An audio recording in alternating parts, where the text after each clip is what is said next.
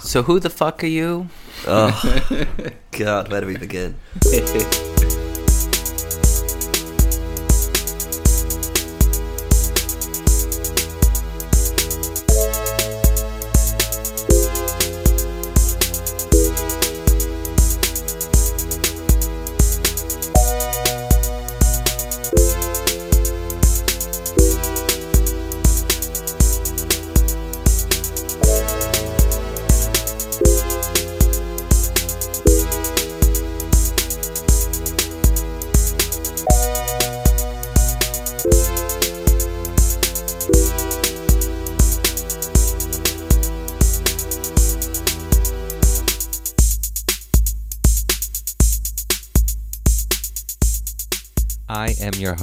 Anthony Tino, and this is Into the Paint podcast, a show where we talk about art and feelings. What even is art, man? It's all art, bro. You're freaking me out, dude. We've made it to episode number 10. 10 episodes under my belt, and I'm still standing. Looking back, it's nice to see how the podcast has changed and grown. I think going into this process, I was very much motivated by the thing that inspired me to start all of my personal projects, seeing that there was a gap somewhere, thinking that certain voices weren't being heard, or that there was an insufficient critique of the art world or creative industries. With Into the Paint, the goal is honesty and vulnerability. And I guess at the start, I have expected the show to be long, angry rants against certain power structures within the creative landscape. And maybe there's still time for that. But looking back, I think the podcast is really underscored by a feeling of connection. Its vibe is more one of celebrating my guests' contributions and achievements, still being slightly curmudgeonly in the process. Now that 10 episodes have passed, I've heard the feedback, have appreciated the compliments. A cousin of mine uses the show as her sleep aid. Not sure how to take that one. Still not sure about this one, and maybe against my better judgment, I'm somehow okay with the idea that not everyone finishes every episode. I want to cater to those who want the deep dive, the deep read with an artist, and really want to avoid a paywall as much as possible. So I don't want to be putting extended episodes on a Patreon or something. Would anyone even pay to listen to that? Plus, I always feel like the conversation starts to get really good at around 45 minutes, and taking a listener on that journey, that crescendo, is kind of important. I appreciate if you are one of the listeners who regularly makes it through the episode. Even more appreciative of those who have been listening to most of the episodes. It sounds corny, but every like, subscribe, share really helps. We're still in our building phase. And at 10 episodes, I'm starting to think about how to sustain this practice. I'm starting to feel like my weekends are consumed by locking myself in my studio. And the irony is uh, that would normally be the time spent seeing art and having cultural experiences, but that's not to say I'm not getting out into the world. Recently, I did see a fantastic show curated by Ellie Hayes for Shape Arts, which opened in London called Open All Hours. Think it just came down um, but Ellie is someone to keep an eye out for, and Shape Arts is an organization that really champions lifting barriers to support disabled artists and does great work. As I've mentioned before, and I will mention on this episode, Bloomsbury in London is all of a sudden popping off with galleries. A Squire Gallery is worth checking out um, and is the project of Archie Squire, which Fabio and I actually discuss in this episode. The gallery's third show in their brick and mortar just opened, featuring the work of Nina Porter, and I'm hoping to stop by that gallery this week. For those in New York, Theaster Gates' Hold Me, Hold Me, Hold Me just opened at White Cube. Love Theaster Gates' works, and I would kill to see this one. Then, of course, New Contemporaries just opened at Camden Art Center hoping to make my way over there soon. Would be great to get some of those early career artists on the podcast. If you haven't already listened to the episode with Kira Blakey, director of New Contemporaries that is worth checking out. Maybe you can have a little listen before you see the show. Doing a little cross promotion here. This week's guest is the one and only Fabio Coverini. What can I say about Fabs other than the fact that he's truly fab? He is one half of Frank Radio Broadcast and the hardest working DJ of classic dance music, soul, R&B I know, a talented painter, a visual artist, a collaborator on the Baby Grace zine. Baby Grace has been mentioned a few times on the podcast, so apologies for the self promotion. Fabio is a huge supporter of the podcast, and he and I sat down for an interview way back in late October 2023. Fabio and I touch on a lot of topics. We really get into the paint with this one. We talk about Northern Soul, we talk about DIY culture, we talk about his practice of going from being interested in illustration and fashion design to ultimately becoming a uh, highly in demand DJ and all of the um, illustration work that he does along with that process. So I'm stoked to be sharing this interview this week. Here he is, folks Fabio Coverini.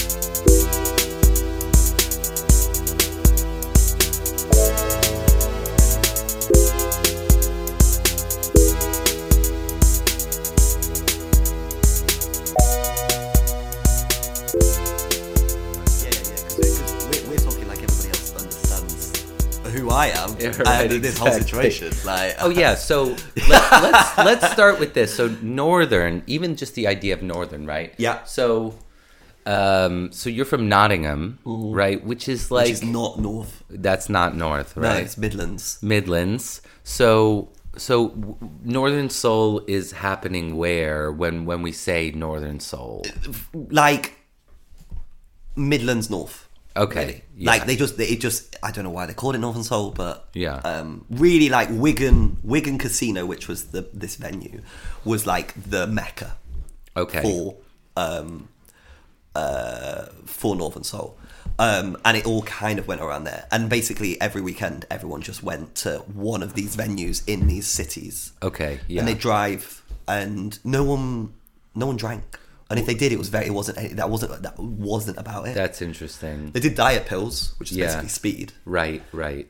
So it meant that they just were able to keep dancing. There's a lot of. I mean, we would.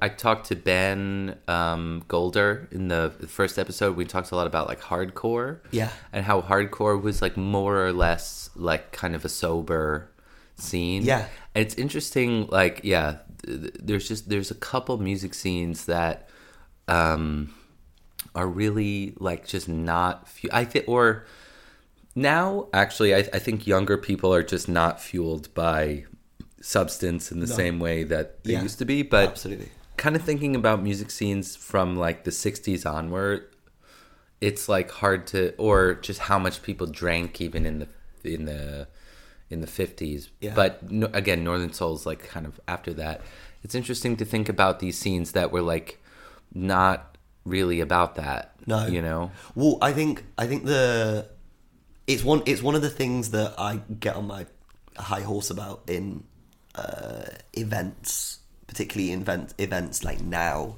Yeah. where I think alcohol is and substances say is like such a, a like main driving force that it actually loses it on uh, Yeah, kinda- any any any of the actual enjoyment of what is actually being created. Right, Like I think I think electronic music has quite a it's a difficult one where I don't think uh, people know how to dance to it. Mm. And I think the the dancing part is for me the most important thing.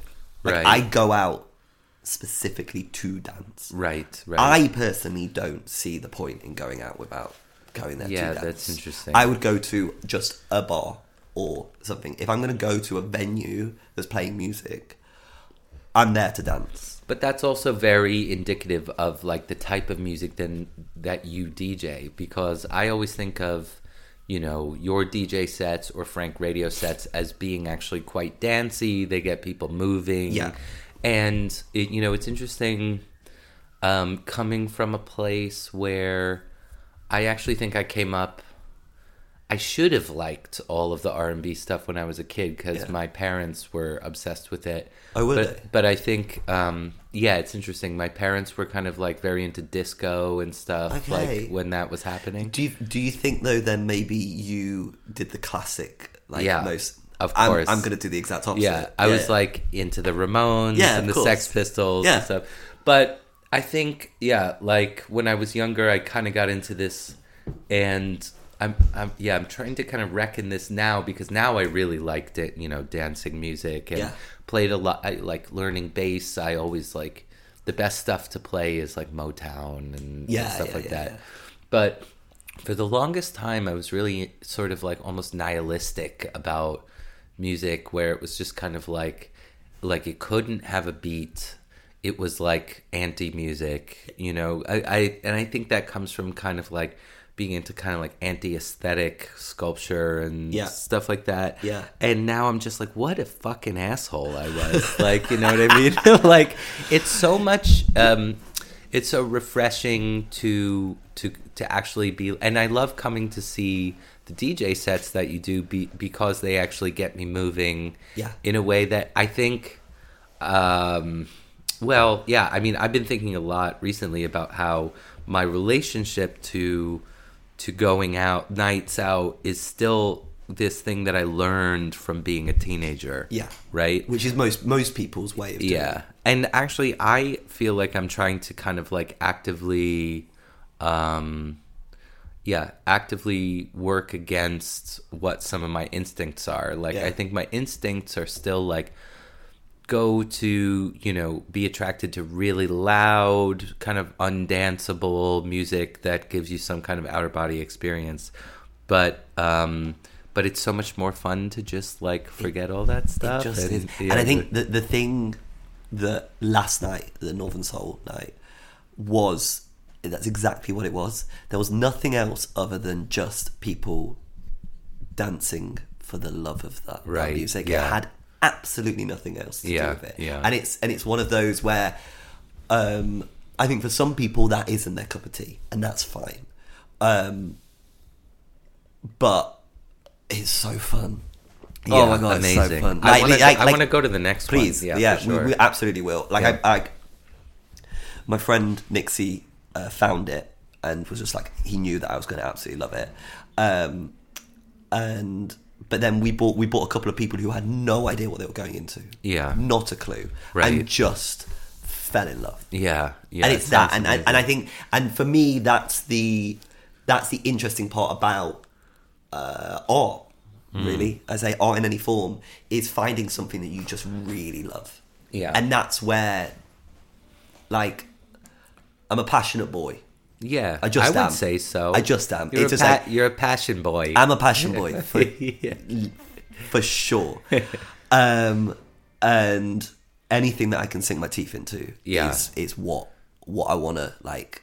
I want to do. you Yeah. know? and that's why uh, those types of music and those types of things resonate with me so much. Like I like I went I went through the kind of well in the UK we had a massive indie phase when I was growing up. Right, right. Um, and who would that? That was like Arctic Monkeys. so you had Arctic Monkeys, you had like, Libertines. Exactly. Yeah. Um, you had like Hard-Fi. You had which they were a bit poppy, but still, were still there. Yeah. Um, and this is like Camden. like scene, Maximo right? Mm-hmm. Park. I used to love Maximo Right. Park. Um, and yeah, yeah, yeah, like the the kind of Camden scene. Mm. Um, and I was all in that. Yeah. I was all in. But I like the thing. The thing that I find so interesting of that time was um, it didn't leave the UK.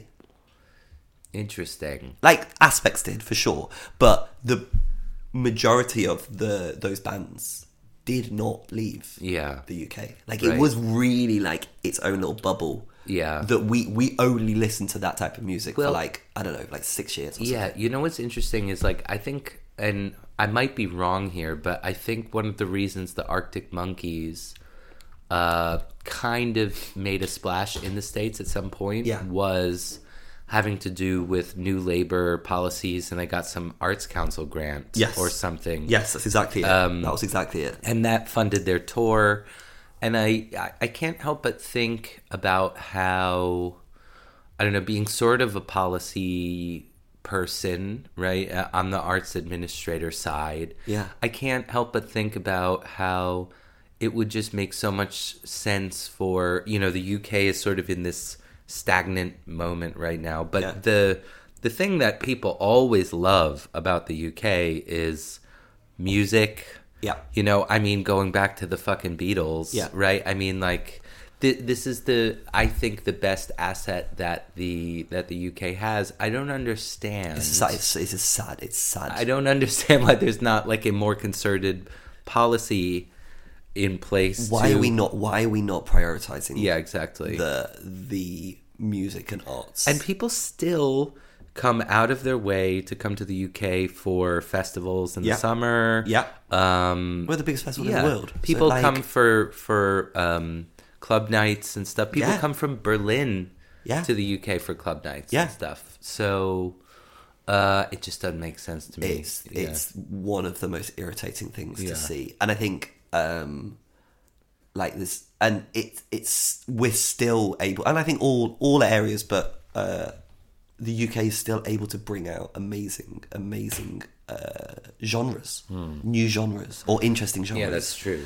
Yeah, Like the the newly titled alternative jazz right. because that's the new Grammy uh, uh, nomination. One Is that sort it's of called. adjacent It's to like neo soul? well, yes, I think Yeah. I, I think I think the alternative jazz, which I don't know if I like the term of it, but I think it works because it's the it's the amalgamation of the hip hop, soul, jazz that uh, this generation in the kind of over the last kind of twenty years has been inspired by, inspired by their dads and mum's stuff like um, soul soul records or jazz records, but then also then they have all of their uh, hip hop records and um, putting that all together to make an amazing sound that isn't like a hip hop jazz fusion. Yeah, it is yeah. its own sound. It is Yeah. its thing. Like like um, like Yussef Dayes' latest album.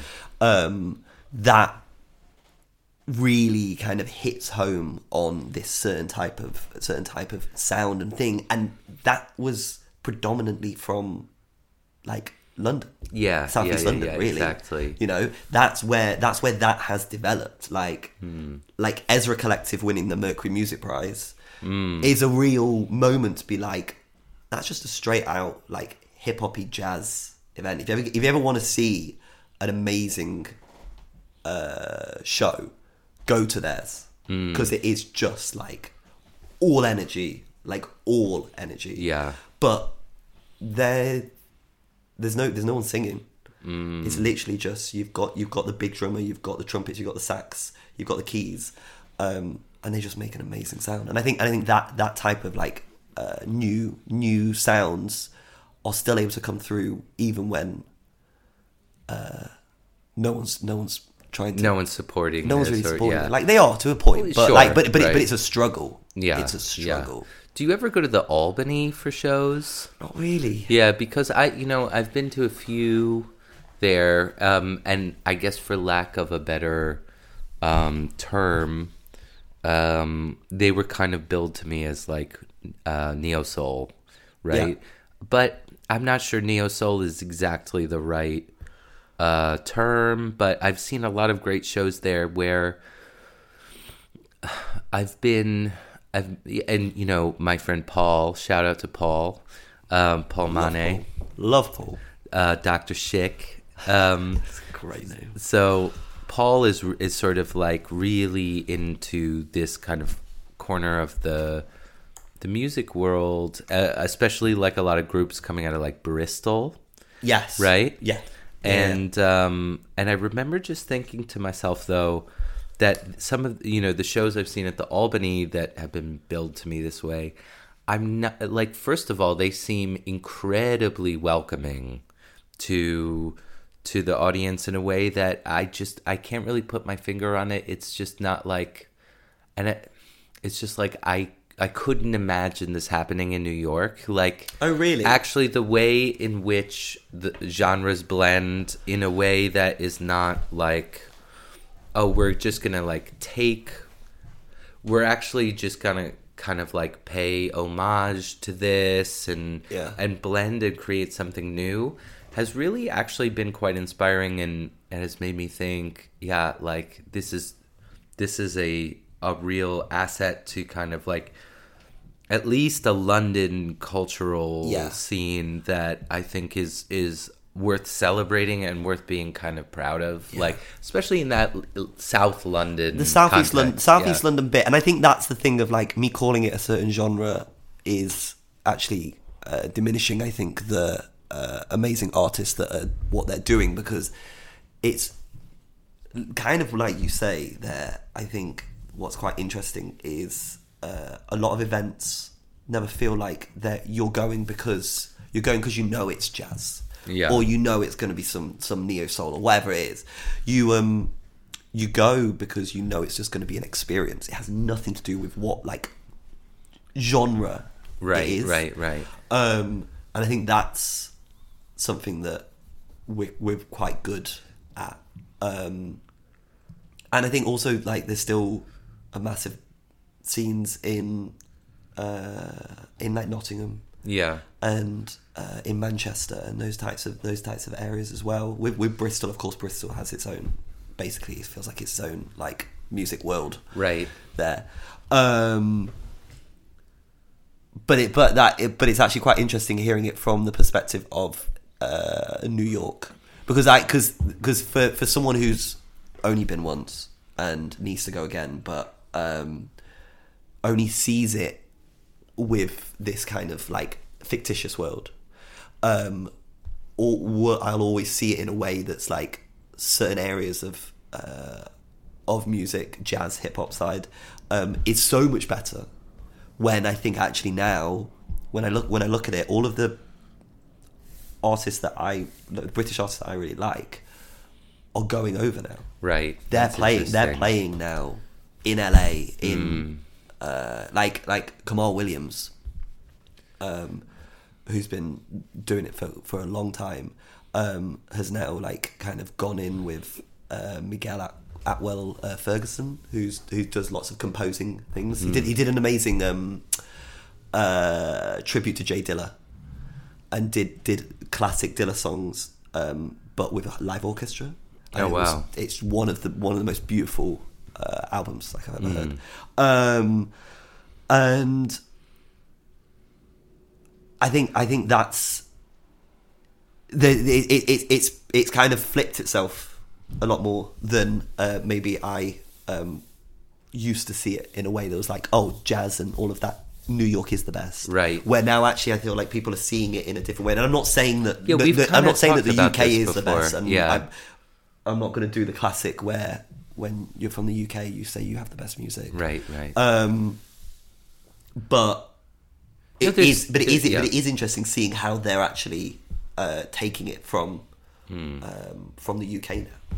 there's a lot of um i mean yeah there's a lot of genres like i think the classic one is thinking about like you know punk and uh, people are like it's from detroit and you know uh, it's sort of like at a certain point it's like when you get so far away from its origins it's it, it's a little bit like well you know who's innovating with it right and Well, and it's, it's, it's like techno. yeah it's like techno. right right Like how how many people actually know that it was created by three black black men in Detroit? right in detroit Do you know? You know? Like it's Right. that. It's that. It's that classic. That classic one where it gets so far, far away that sometimes people forget where it all began. Yeah, and actually, yeah, with techno, I decide I definitely had to do um, it, not being a huge techno person. Yeah. Um, Same. I I did my research recently and kind of um, got really into Juan Atkins, right? And who's kind of like one of the one of the pioneers of Yeah. techno, but it, you know, and, and I listened to a lot of techno last winter when I was in Italy, Juan Atkins and and the original Detroit stuff because I feel like in Italy, Was that in the house? The yeah, it was in the house and just in the headphones, Yeah, you know, yeah, yeah, just yeah, be, yeah. and I think there's this idea that um like I think a lot of people are like techno's European, right? Like I think they associate it with yeah, parts of Eastern Europe. yeah, or- like but like Berlin yeah. is like the, right, the where, where the majority of the nights are, right, which I think then people think is the home of it. right, right. And for me, I uh, you know, for me, I I don't.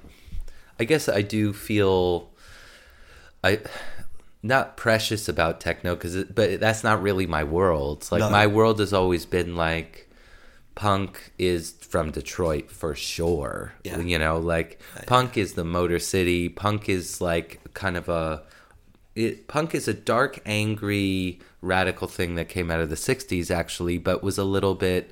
It, it lacked necessarily that optimism and was Yeah. a little bit more nihilistic, but it's psychedelic rock from Yeah. Detroit. Um, but at a, at a certain point, it's like, well, but then you know, if the Clash are you know, you know, taking influence from ska and reggae, and Yeah. and that's their community and stuff like that. Um, and I think doing it, and we've had we've had deep conversations about Elvis, right? Right, right. yeah, yeah, yeah. But like I, you know, I, I I think the Clash always did it in a way that seemed to me like a like an echo of yeah their community in London, and I think as a New Yorker in London, to sing its praise a bit, I actually think that people are a little bit more open to kind of like cultural osmosis here. Yeah, Yeah. I Well, guess I, don't like again. Yeah. Again, I'm saying yeah. Like I don't, I don't know, I don't know any other side of it. Right, so, right. Um, and yeah, I've not, I've never really thought about. It. I mean, it. we don't want to celebrate people like okay, we brought Elvis up, so we don't want to celebrate people co-opting music from another group and and ma- and making, making money, the money and, of it, and right? not and not actually giving Right, back. right. That's always that's always the the big. So yeah, I just want to preface all of that with saying, yeah, um, You know what I find actually quite interesting, just us just talking in a certain way about uh, different where things originated, is how influential Detroit is. That's on true. so many different Right, areas, right. And like, there's, uh, like, I, c- I can talk about Jay Dilla for years, Hmm. years. I could just keep, I could just keep talking about it. Um, but there's a book by I think it's Dan Harmon, I, don't- I might be wrong, called Dilla Time, um, and I would highly recommend anybody if they like hip hop or if they just are interested in the way that music is created um, to to read it. But um, it was it's really interesting just because at the start of it, it talks about how Detroit was created, like how the city was made interesting. Yeah, um, and how the the way that it was built, which was I think around like a, a river or something like that. Um, but like it it instantly put different areas like really um, really deprived areas and made it really difficult for them to ever expand or. Right, have, a, have a position right. which then just siloed. made it just things. made yeah just made it so difficult um, and that's where all of that uh, all of those sounds came Right, from right, you know yeah, it's yeah. all like from the soul from the punk Yeah. from from the hip-hop side of it you know like um There used to be, a, I, I mean, when I went there a couple, I mean, this was not a couple years ago. This was maybe 2017 or something. Yeah. Um, Detroit had really had a like um kind of like a prolonged period of depression. Yeah. Um, but and people were ba- people were basically renting out houses in the like around the Motown Mansion area. Um, but people were in touch with some of those Detroit pioneers, and I, I went to like one um, one house, and it was kind of like these DJ dudes, and and kind of trying to kind of keep the spirit alive while also being mindful of like implications of gentrification. Like Yeah. it was a very it was a very delicate thing, but Yeah. you get the sense that and and this is maybe why I think techno techno has like Torino has a huge techno festival that happens once Yeah. a year. Yeah, yeah. But I actually think that those two cities are very similar in the sense that their whole um, their whole design is kind of based around the car and is based Yeah. around like getting in and out fleets of enormous, you know, like uh, of of car manufacturing. You had the Fiat factory in Torino, Yeah. um, and then General Motors in Detroit, and so it just it creates this really bizarre landscape where you can't get anywhere without a car, Uh-huh. right? And even the Motown Mansion uh, neighborhood, um, and uh, which I can't remember its name, it just felt like a like a suburb, or you're like, where am I in a city right now? Am I in the suburb? Um, you could tell that there was uh, that that there wasn't that connected thing that you know exists in a place like New York or Yeah. you know, even in a place like London.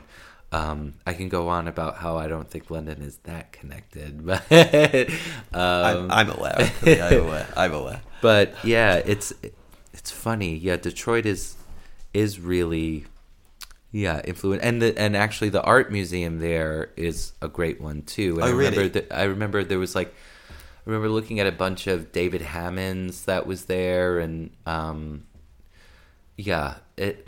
I, I got the sense with Detroit when I was there that even though it had been through a lot, that Detroit Detroiters were pretty uh like had just this amazing spirit. Like no one Yeah. was really kind of like like it it was a really kind of like up not upbeat, but like people were just like feeling good, right? With Yeah. what with Well, it's it's the, it's it's that uh, classic. You can you you only have so much, and you've got to make the most of what you've got. Right. You know, and you've got to find you got to find the positives in anything that you you have. Unfortunately, sometimes, Yeah. but fortunately as well because it it brings the the be- the best. Like you look you look at the uh, the best artists or the best certain situations, they come from difficult times Yeah. it, ju- it it is just an aspect of it. When everything's going well, you are less likely to create something that maybe is a little bit more complex. Mm. because you in your own mental health is pretty good, and some of the art that I've made over the last five six years came from traumatic times. And um, i look at those traumatic times now and i'm like they weren't that traumatic Sure. but still it was it, it was an important growth for me to go through and i think um, Yeah, I it- guess it's- like and it's- it's- emotional. It's, actually, it's peaks, actually right? it's- exactly, Yeah. and I think it's actually kind of a beautiful uh, way of um, expressing how you feel, or, or, or not expressing how you feel, expressing the the difficulties, but also showing that there's positives yeah. and yeah. that can be done in different ways. It can be a very dark art thing, but Mm. you're still creating something in that darkness. Yeah. that's the thing that I think is so for me liberating. Right. And actually, just speaking about making art, so, you know, DJing is obviously an outlet for you. Yep. But you also kind of like have this visual art practice. And I also wanted to ask you, like, was there ever a time when, when you thought, oh, I'm to make mu like, not that DJing isn't making music, but no, but like ever, producing yeah, the right. thing. Um, well, like I think the thing the thing that's interesting because our friendship's been three Like three years. three years, I think Yeah. maybe.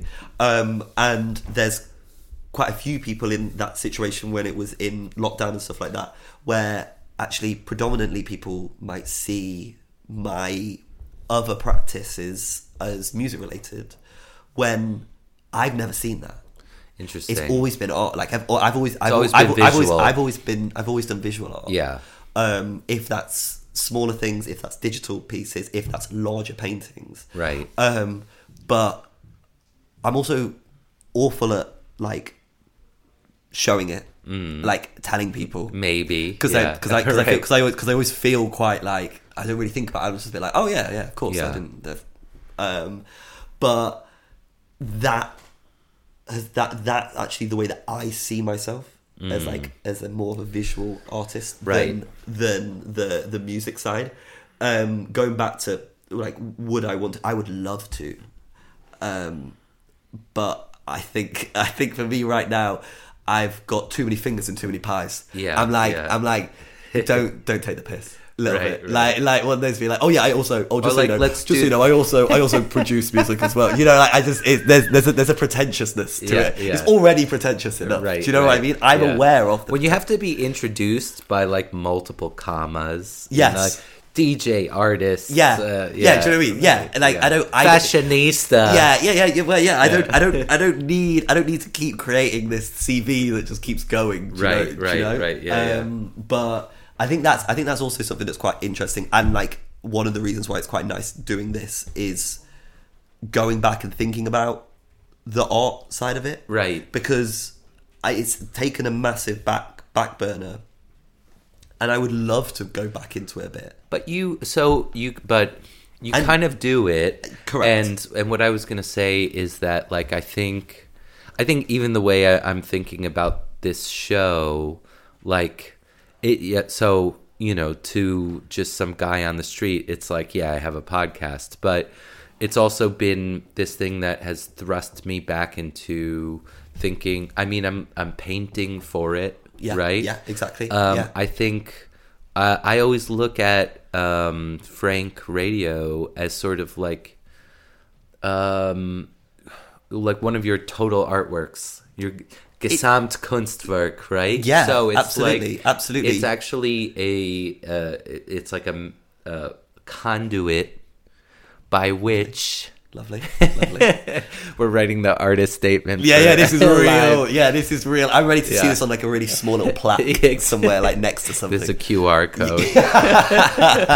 but yeah, uh, Frank Radio has become your Gesamtkunstwerk in the sense For that sure. You're creating the visuals for it. You've Yeah. developed a very um, unique visual style. Yeah.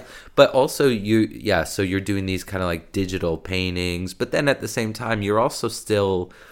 Um, I mean, I see you posting like watercolors or Yeah. or things all the time. So you're Yeah. still like, and that's really your practice is in is traditionally in painting, right?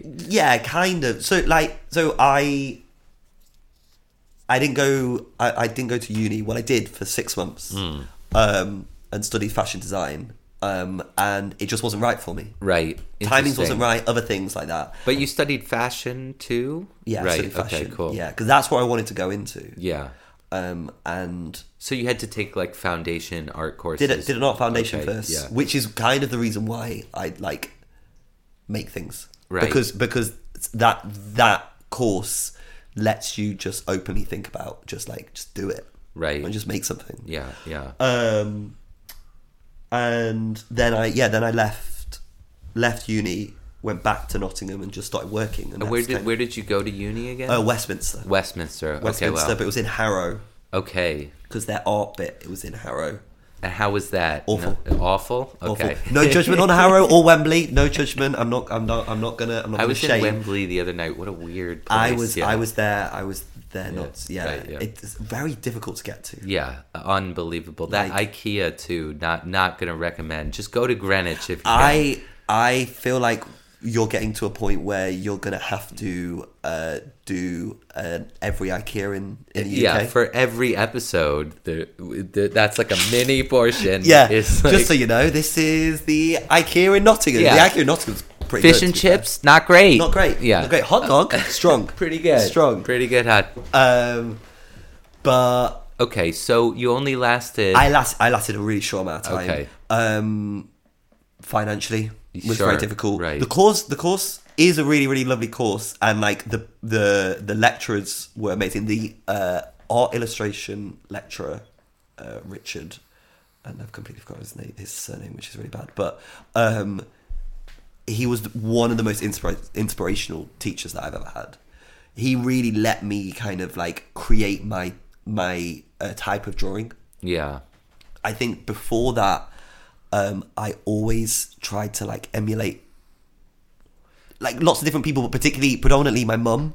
My mum is um, was a fashion designer, still makes Oh, lots of art. Wow. Um, has a has a business with my sister, which is all about um, making like personalized like cards. Right. got, got into that way, but like such a talented artist But kind of more graphic. Yeah. more or- yeah more more realistic Yeah, mine okay. is definitely not um and uh just just the the comfortableness of the of the way that she's able to draw Hmm.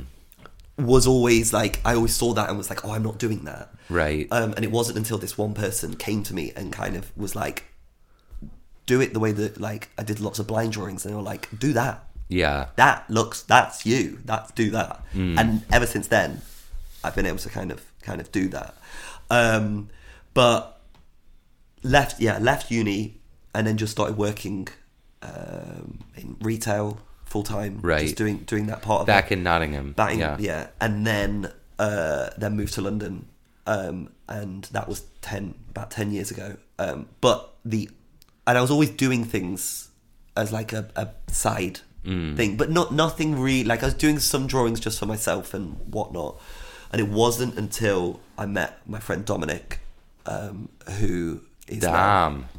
Dom, yeah, you, you met, yeah, yeah, yeah, yeah. um, absolute incredible, incredible man. Um, who now lives uh, in Australia. Um, but when I met him, it completely changed the way that I see creativity because he was just so openly just do it. And he also didn't have a art background, like a, an educationally educational art background, Right. Um, Not it's sort of an academic artist. Exactly. Right? Yeah. Exactly. And both of us weren't.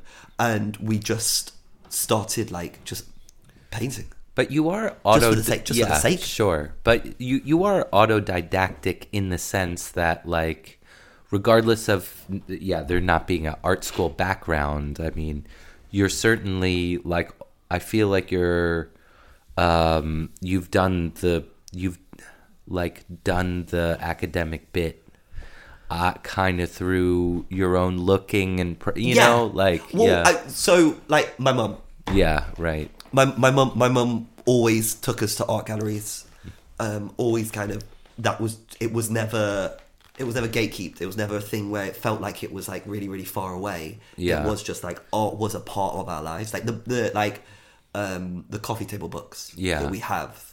Um, and now I have, which is the bane of my life every time I move in London. Of course. Oh my Me lord. too, Oh my lord. shit Um, and records too I like Uh, I like I couldn't pick two worst things to have. Like a record collection and art books And is I- like yeah. is is the single most ridiculous thing. Yeah. Like I just I just I just don't know. I just don't know. But in Nottingham, like, where would you go? Were there certain institutions, Yes. certain galleries? so you go? so you had Yeah. so um when I was growing up there wasn't that much. Mm-hmm. Um we had um there's like Lakeside which is this really uh, lovely park. It's beautiful beautiful park that's on uh, the Nottingham Uni campus. Um because there's two universities in Nottingham Right, which is which makes it quite a cultural space. Yeah. Um but that that always had like some like smaller but interesting art stuff that we would always go like my mum always took us to things that were just like creative in a certain way Mm. so we'd go to that and it's just like a nice little thing um, and then we have the nottingham castle which Right. is where the sheriff of nottingham lived you know Isn't there the also um 'cause because with work, um, there was a there was a collaboration with um, a historic house outside of Nottingham called um, Newstead Abbey. Yeah. And and that also does some kind of like contemporary yeah, absolutely. interventions. And a lot, a lot of them, a lot of them do. And like, Yeah. and that's and like the Nottingham Castle it's a very, very classical thing. But then it also has some amazing uh, collected art, Right, as well in right, there, right. which is something that we always we because always went collections uh, in their own right. Yeah. And then and then there's um, Wollaton Hall, which I think you would love. Mm. Really? you would love it. So it it's the you know Wayne Manor, Batman. Yes, That's Wollaton Hall Oh, okay. No way. because because Bruce Wayne. because Bruce Wayne. um, he was a Nottingham boy. Is, no is Wilfred um, there or uh, is yeah, yeah, it Wilfred. Alfred? Or no, it's Alfred. It's right? Alfred. Yeah, yeah, look, yeah. at, look, look, look at us two, like uh, specialist Batman. Yeah. Um, but the reason why is the original. Um, one of the original illustrators of Batman was from Nottingham, Okay. and he Oh, always way. saw Wayne Manor as Wollaton Hall, Holy shit! which is a that's a ni- good factor. Because like I that. always used to think, oh yeah, Batman. That's fucking. That's New York. W- But it, which which, yeah. which it is. But I guess the guy was from Nottingham Yeah. and lived in New York or something. Okay, Or something. Again, right. don't There- quote me there's a on this. I like. I'm always. I, this, this is this is one of the things that I was always nervous about doing, going onto a podcast where I'll, I'll come out with a claim. Yeah, And like it's one of those where um, maybe we're in a good situation that we're we're early on. Yeah, I exactly. don't. There's not going to be too many comments. I after to be haven't like, really opened uh, up the I'm- comments. Um, excuse me. that was actually where the Joker lived. Yeah. so yeah, so um, Wollaton Hall is this um, like there's Wollaton Park, which is like basically um, it's incredible when you think about it. Like Nottingham's a big city anyway, but Wollaton Park is like in the middle, pretty much the middle of like uh, Nottingham, Okay. and you can kind of enter it from different areas of the city. Like Mm. it just like it's big, it's a big spot of it. So you come in from different different ways, which is Okay, really, really cool. right. And then they've got um, and it's deer. We have deer there Right, as well, which is just like a really really amazing thing. People love coming to see the deer. Everyone I mean, deer, that, that that gets people through the door, absolutely, so to speak. Yeah. yeah, multiple doors. Yeah, well. exactly. Um, but Wollaton Hall had all taxidermy, Mm-hmm. and I grew up of just going to this this place. Yeah. and they they used they still do, but they had um they used to have like a big gorilla or and then like a life size um giraffe. yeah. and that was just like a thing, and that's from like the 40s or something like that. I think that they had they had it. Like all of it was old. Like, Yeah, there ain't yeah. no new taxidermy in there. Right, right. Um, but all of those little things meant that creativity was just always there. Yeah. So, like you say, I maybe haven't got the academic qualifications. Let's just say it in that way. Sure. Ending it in a, in a qualification of something.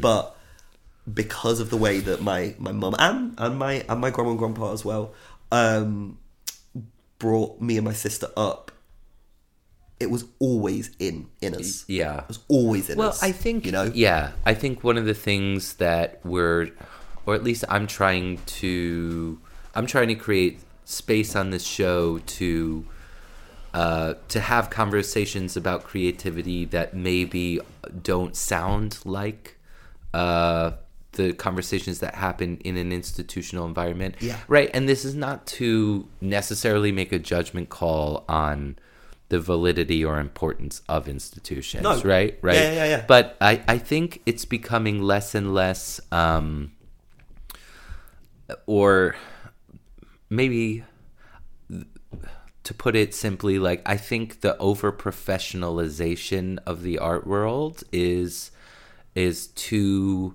the creativity's detriment sometimes. Absolutely. Right? Where it's like I think, you know, if you want to come out of an art program and kind of go straight to gallery representation or you want to kind of take this very clear trajectory of arts administration, you it's almost impossible to do it without um, those academic qualifications.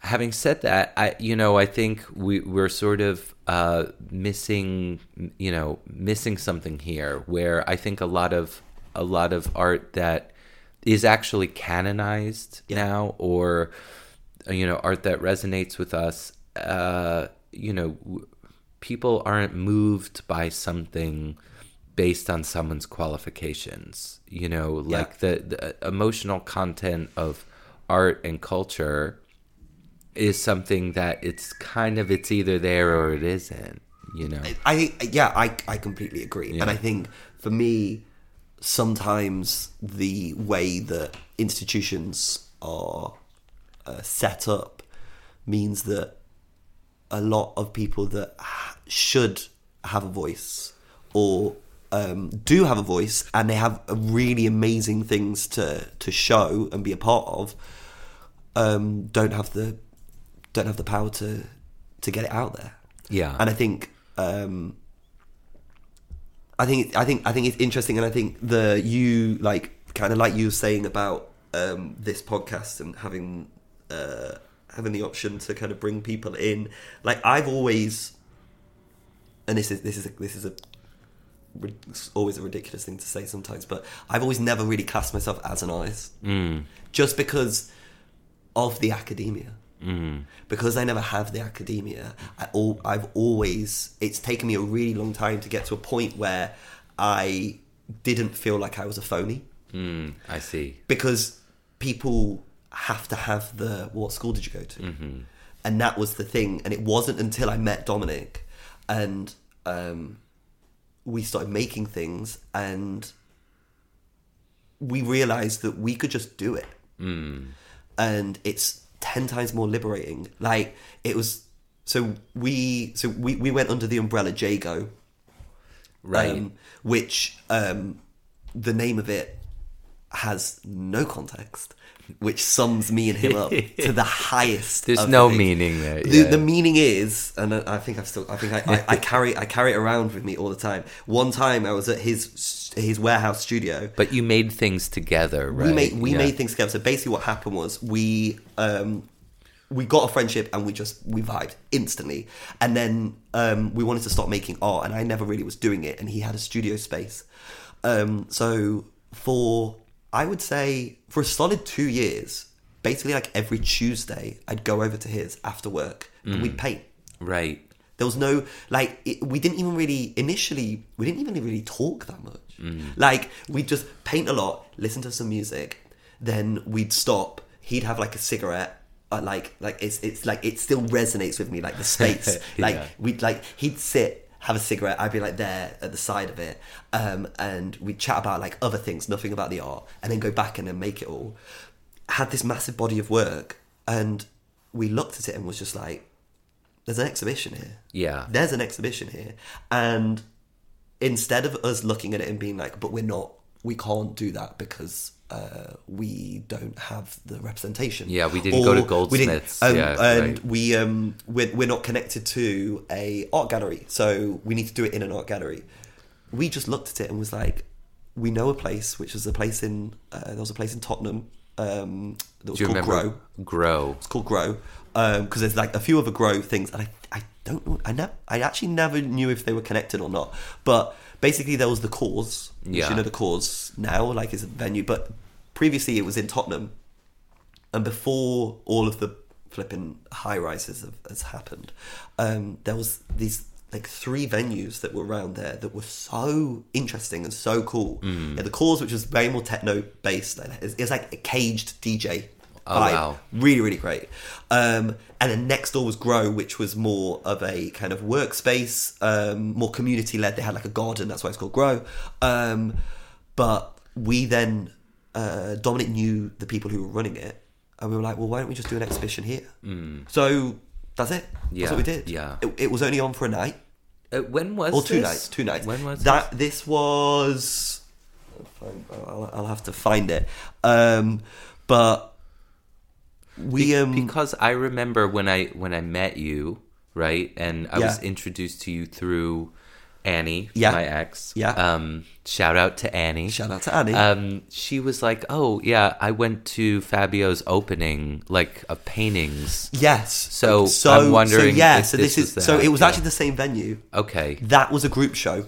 yeah, Um, that was a group show that I did just before COVID. Right. Hundred, I think hundred percent, hundred percent. Ricky Gums gave everyone COVID. Then. yeah, and Shout, shout out to Shout Ricky out to Gums. Ricky, our scientist Our friend. doctor, who our, doc- our, our doctor who gave everyone COVID. Um, Um, but I I think yeah, that must have been the one because um, I remember Annie was in London at the time, and I remember you showing me those paintings. I was introduced to you Yes. as a painter. With right? Me, yes, yeah, yeah, yeah, yeah, right, exactly. right, that's yeah. that, that that's the interesting part because Yeah. Mm. like I feel like I feel like it shifted after COVID. yeah, It right. shifted into this music thing that went into it. Um, 2018 Okay, was that first. Was that Yeah, first? yeah. Was that first exhibition? Um, um, Do you remember? Because I think what's what you know the first interview we did with um, Uh, I say we. As I know, I like this, I I'm like this. Well, you as know- if you know we're why? a bigger thing What- than just although- one also- fucking schmuck with a Also, computer. also, I kind of, I kind of like it because I hear we and I'm like, I'm part of this. yeah, Which I kind of feel like I am anyway because we, we, we, we've spoken about this for I don't know how, how Right, long. I know. So, um, but yeah, Uh, but I was talking. you and your team. Uh, me and my uh, trusted staff. Yeah. When we were talking to Ben Golder, he was talking about a place in Dalston, um, and I think that you know Ben has a similar trajectory. Um, you know, kind of from Sheffield. Yeah. Moved to London. Yes. And there was a place called Doomed Gallery Yeah. in Dalston, Yeah. which had a very heavy emphasis on kind of self-taught artists, Yeah. working class it was, artists. It was really, it was really interesting Yeah. hearing hearing that as because because I knew I've known of that art space, but never really knew like the creation of it and all- Right, all, the people right, that were yeah. connected to it. So it was really interesting That it was like a that. scene, Yeah. yeah. and I think definitely that had a similarity um, because Dominic was in the warehouses, Mm. warehouses in Tottenham, and then also there was the warehouses in Manor House. Um, that art scene was really interesting because it was very like self-made right. um, and that gave us the opportunity to feel like we could do it Did it did it seem kind of also unbranded? absolutely Yeah. and it, it and it was it was like separate from anything else that connected to the art world Yeah. um but it was so liberating it was it was the it was the it was the realization that you can just do it Yeah. And I think I always get a bit nervous that I sound a bit like high and mighty or a bit um and I, I, I, I project I project myself onto I try to project myself onto other people because I always tell people just do it. Yeah. just just do it. And i think it was like it was that first time because when we made it we like created this whole um exhibition that was about a fictitious city that was in turmoil. And each art piece was relating to um the uh, the kings, the leaders of the space, um, and then the people who were revolting against it. Um, and um, it was it was when Brexit was happening, um, or happened. Um, and yeah, it was just like this moment where we we did it, and we kind of we stood there, and we had like a big crowd of people, like a real amazing turnout. Um, and we both just looked at it and was like, yeah, Yeah. you can just do it. Right. You can you literally can just like put something on. And I think for me it was the realization that that's what everybody does. It's just some people have more press, more money. Mm-hmm. But when it all comes down to it, those types of events are just events. Yeah. Like it it does not change. It's like it's it's this. Yeah. It's this. It's it's any type of creative space of and it's the thing that I think people get really uh, like in their heads about is where you don't um, you don't feel like you can do it because you don't have the uh, the infrastructure for it or something like this. When actually the people who do have the infrastructure are still just making it. Yeah. That's it. I I worry sometimes about like looking at um I okay, so I think the I think the American system uh, is very just do it because there's like no government support whatsoever, Yeah. right? So people just kind of do shit. Yeah. Um and but then that leads to this wild west scenario of like you know certain artists getting to the top because of various privileges and sure, right Absolutely. I, I, I, I do want to add a little bit with me saying just do it.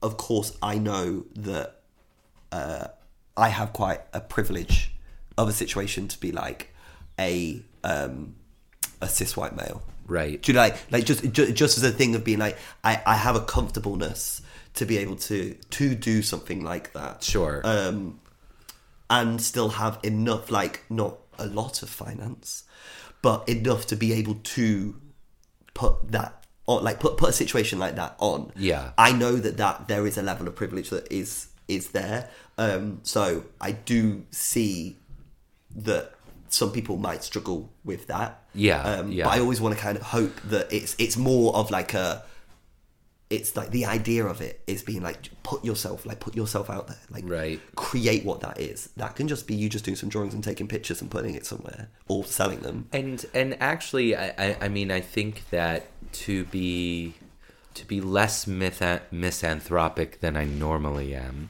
I actually think. Stop I actually think that you know a, a- a lot of art appreciators right now are are looking for projects that are not coming from you know the the voices and communities that have historically dominated the art worlds Yeah. right like i think people are interested in in you know supporting and looking at you know queer people of color absolutely um, you know, w- you know, works fr- coming from these communities. So in, in in a way, you know, I I see what you're saying, which is kind of like the the just do it. Uh, Are we gonna get sued by Nike? I know, now? I know. Like, I realized I said gonna, it, and I'm like, wow, like I'm really like pushing. I pushing think if it. we get a cease and desist, that would be a that would be a win for the show. Actually, absolutely, But, yeah, it'll get the press. Yeah, It'll get the press. exactly, I think. yeah. I think as well. Now I can't stop thinking that I want to just keep saying, "Just do it." yeah, exactly. it's now in my head. It's really difficult. But I think um, to circle back to what I was going to say before, I think, I think you know, at least the way I've I've always created, um, and you know, when I think about like the big the big projects I've worked on, Yeah. endless editions, fully booked. Um, it's always been yeah, and again like fully booked you know when, when i did that I, I had you know a job at griffin editions that gave me a little bit of extra money to put towards Yeah. printing and doing a flight to go to dubai and staying in a hotel for a week um, but I, I think I think what I worry about with a couple, you know, just from like a policy perspective, and also, and this is not to not to knock the uh, Arts Council England that much, but it's a model that is being kind of like replicated around the world, Yeah. which is this kind of like if you don't have that funding, then you're kind of at a standstill. Yeah. Where I actually think that um, that can create then create a kind of a mental block or to say like well you know how do we move forward with this? Um, uh, you know people who are part of this studio um, uh, you know, Lillian Wilkie started a you know a bound art book fair in Manchester, Yeah. which uh, you know I'm going to be doing, and it that was just kind of like a you know a let's do it thing too because there were you know and kind of the north being like semi under resourced. I mean I think they're.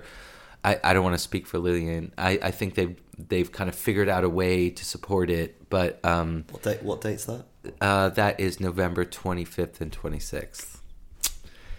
Yeah, exactly. Um, but, you know, I, I do think it, it's been interesting working in this cultural space in the UK where I've never had, like, I've never had government funding for anything, No. right? So it's Yeah. all Same. to me it, it's all a yeah like either either it's something that you feel is so important that you have to do Yeah. or it's just not and i think to me that's always the that's always the threshold it's not really like do i have do i have funding for this thing it's like is this idea does it seem kind of important or urgent or something Yeah. you know Yeah, and yeah, then yeah. that's always the thing that makes me um that you know kind of pushes me like uh, you know i think about the art fair i did in in italy last year with ambrosia and feeling like there was actually this moment of um of like really intense kind of transphobia Oh, really? in well definitely in italy there was like um But you felt, but you felt that at the fair. i didn't Or feel it, was no it no more, no Or was I- it more just? It was more just culturally. It just felt like it was there. yeah we did we were not received with transphobia um, Which, which right? would have been slightly. Yeah, that would have been weird have for been the weird for art you. world to Yeah, be yeah, like. yeah. But it the the work felt urgent because you know Giorgia Meloni was just uh, elected, kind Yeah. of like really right wing government in Yeah, Italy. Having you know having a friend who is is very you know on the kind of a national stage with drag work and being kind of now this advocate for trans rights in Italy, Yeah. it seemed like the the thing that pushed me through that project was the the kind of the urgency of the material, Yeah. right? And yeah, definitely spent too much money on it. Yeah. You know? Yeah. But But if you love if you if you love doing what that is, then and you and you have the opportunity to do that, Right, Then right. fantastic. And I think that's that's where it is. I think, I like all the way back to the way me just doing Jago is the whole reason why, like, like I'll I'll I'll gush over Dom forever and ever because Yeah. I just I think and, and he he's still making art his his practice has changed completely to what we were doing. Um, what's he doing now? so he's he's just done a masters in Melbourne, Okay, interesting. or he's doing it. I think it's two years. Mm-hmm. Don't quote me. And I'm so sorry, Dom, if I got that wrong. Because I'm going to have to tell him to listen to this because I've, I've I, I've speak about him At for the this most of the time. point, yeah. it'd be it'd be rude not to. Dom is Um, like another guest on the show like at this if point. I'm honest, you should definitely definitely get him on because Yeah, it'd be really yeah, interesting. Um, but his his practice has gone in a lot more of a conceptual art Okay. um, and a lot darker than what we that Oh, what we what we had. Um, and it's it's amazing. It's beautiful. Um, we'll put links. Yeah. I think we'll put Yeah, links we'll to, link links to Dom. li- links to it because it is it's amazing. Um, but um, I lost my train of thought. Um, oh yeah, Jake. So with with um, with Jago and then it doing all of those, it basically subsequently meant that I just felt comfortable enough to feel like I can just make things and it not to feel um, judgment Yeah. from it. right. Um, and that has been doing the Jago stuff. Um, I've done a lot of work with um, my friend Kevin, and we um, it, it went off a little bit, but we, we did we did some art practice stuff in lockdown, which was really amazing. We took um, he lives in Manchester, um, and me in London, and we would like send. Uh, Kinda like a fi- mail like a mail thing. thing. Yeah, We'd oh, send cool. a file. Yeah. Either we send a file, digital file, or other stuff, and we keep sending it and just adding layers every single time. Um, and those types of situations, going into then uh, working with uh, Group Brazil, which is a record label um, run by Moriachi, amazing producer, um, and CL Brooks, a rapper, doing doing his like his creative directing for his, one of his albums and stuff. Right. All of that stuff I sh- like in theory, if you're going into it, I shouldn't be allowed to say yes. I say allowed is a quotation hmm. thing because I don't have the the background or the thing. Well, and I think and I think I but I it meant that like because of the previous stuff, I felt comfortable enough to be able to turn around to someone and be like, yeah, I think this Yeah, gets do it. back to actually the bigger conversation about privilege in the art world, Yeah. right? So, where I think the practice that you have created for yourself is one that, like, is especially when you're dealing with painting right or Yeah. like a pra- like an illustrative practice Yeah. like this is um and i've been talking to a lot of people about this recently like this is a medium that is almost exclusively consumed by purchased and regulated by the 1% Yeah. right Yeah. so when you're dealing with your that you know your practice being kind of uh like rooted in painting it's sort of like how are you going to create outlets for yourself to maintain creativity and i actually think that going with you know sort of like these platform building or um uh you know whether it be with your dj set is actually a great way to do it because it's like you're you're actually allowing the work um kind of real accessibility Yeah. and I, and I also think like we're kind of at a moment in time where people are like like asking questions about like how accessible is work in public institutions Yeah. but i mean even like even beyond that like is the public institution necessarily the most accessible format for our you know us to consume these things right? Well, I think Or- I, I think it's it now no. And I think me talking about the art galleries and all the other things, I want to actually just side note because I didn't talk about it in Nottingham. Um, when I was growing up, there was in those places. Now they have the Nottingham Contemporary, Right, right, yeah. which you would love. Yeah. it's it's an amazing and it's free. Yeah, I free have to get to Nottingham, It is incredible, and they always have amazing exhibitions, and they always like do do a lot of different events and things. Yeah. um, and that has completely changed the the culture in there as Yeah. well. Also, Um, yeah, there's um you know, like there's there's there's there's a lot there's a lot of those um, those those spaces. Um, someone that I'm having on the show in a couple weeks, my friend Jazz Sawali, um, works at a gallery called Backlit Gallery. Um, I think it's Backlit Gallery in Nottingham. Oh, okay. Um, I like the thing. The thing yeah, is, I like, mean- I'm ten years. I Right. know it's changed You're- so much. You're out the game. I am. I am out of the game. Yeah. People are always like, "Oh, where should I go in Nottingham?" I'm like, "Your guess is Yeah, as good as I mine." I have no idea. How I'm anymore. starting to feel about New York too. Really? Like, Yeah. Or you know when people like, are, you, there's like this whole city, and they're like, "Where do I eat dinner?" Yeah, yeah, I'm yeah. like, I don't I- know. yeah. just go out. Yeah, I have no idea. And the thing, and the thing is, like, like when I when I left, it was still like it was redeveloping quite a lot, yeah, and a lot of places closed down, and it was it was quite. It was it, it was it was a dark space for a while in Nottingham, right. um, uh, and they've put in so much in in certain aspects, certain things. There's still still still aspects that are a bit difficult, but um, culturally, it's completely changed. That's great. I mean, Not yeah, like it's go got a rough trade. Well, once you have a rough trade, Well, there's only I don't know how many rough trades there are in the world, but I think there's only like five. Or Yeah, something like yeah, that. and one of them's in many. Nottingham. It's Yeah. like what? right. Like it's really interesting. It's like it's great. Yeah. So that's that's shifted, and I think it's I think it's yeah. Um, once so once the flat white gets to your right.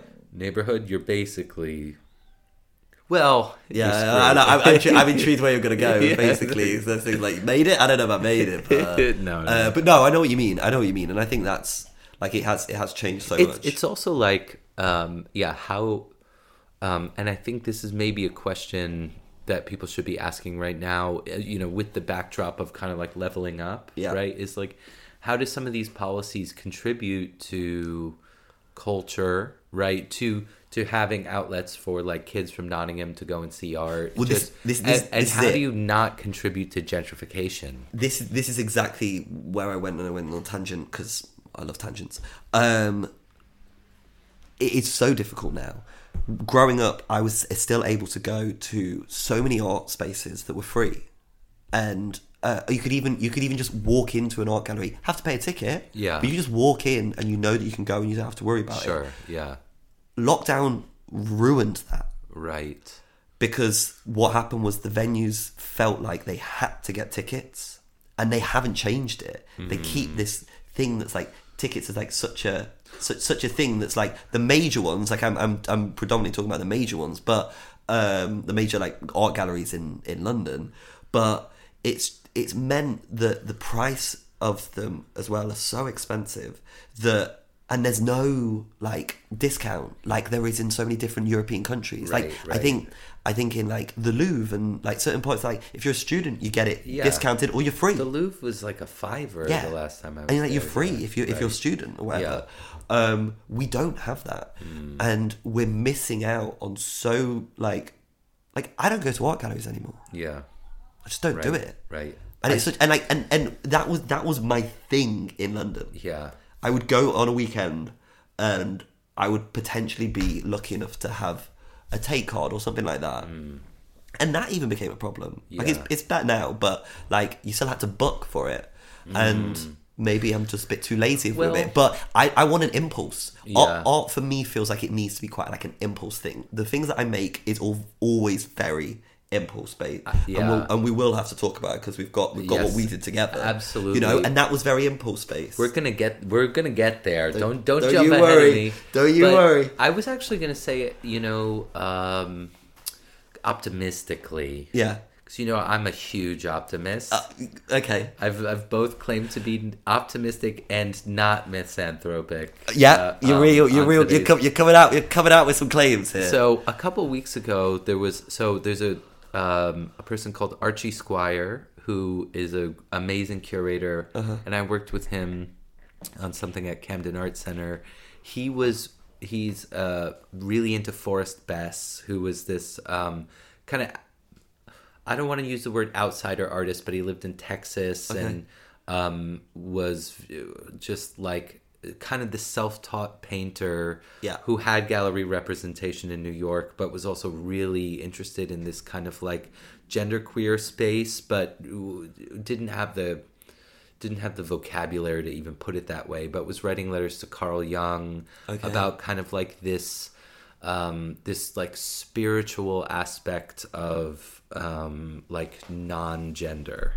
Right. Um, so Archie has done major research into Forrest Bess. There was this great show at Camden Arts Center. That's how I met Archie, and then um, and I just love saying Archie. Yeah, it's right. Yeah, it, it, it works with your accent. it works well. with me. Yeah. yeah, so yeah. Archie has done a couple like pop up shows of, of like contemporary artists who are kind of like have this Forrest Bess thing about them where it they're like you know not quite established yet and uh, or but still have this like amazing kind of ethos about them but so anyway archie just opened a, a space in bloomsbury and it's like a squire gallery Okay. and Archie's gonna be so embarrassed that I'm talking about him so much on this episode. But um, there was like a Bloomsbury gallery night a couple weeks ago Okay. that I went to because you know I work in Bedford Square, and it actually for the first time since I've been in London felt like um, one of these gallery nights in the Lower East Side where it was just kind of like gallery to gallery, little spots. it used to be like that. Yeah, When and, I, I I remember it. and I was like Bloomsbury, like yeah, well, no, I didn't. I don't know Bloomsbury, but like Brick Lane. yeah, I remember that yeah. first Thursday of the month. It'd be they, they'd have a new. Uh, But it actually in. it kind of seems like I don't know. Um, I mean, there's this show is all about talking about issues in the art world. Yeah.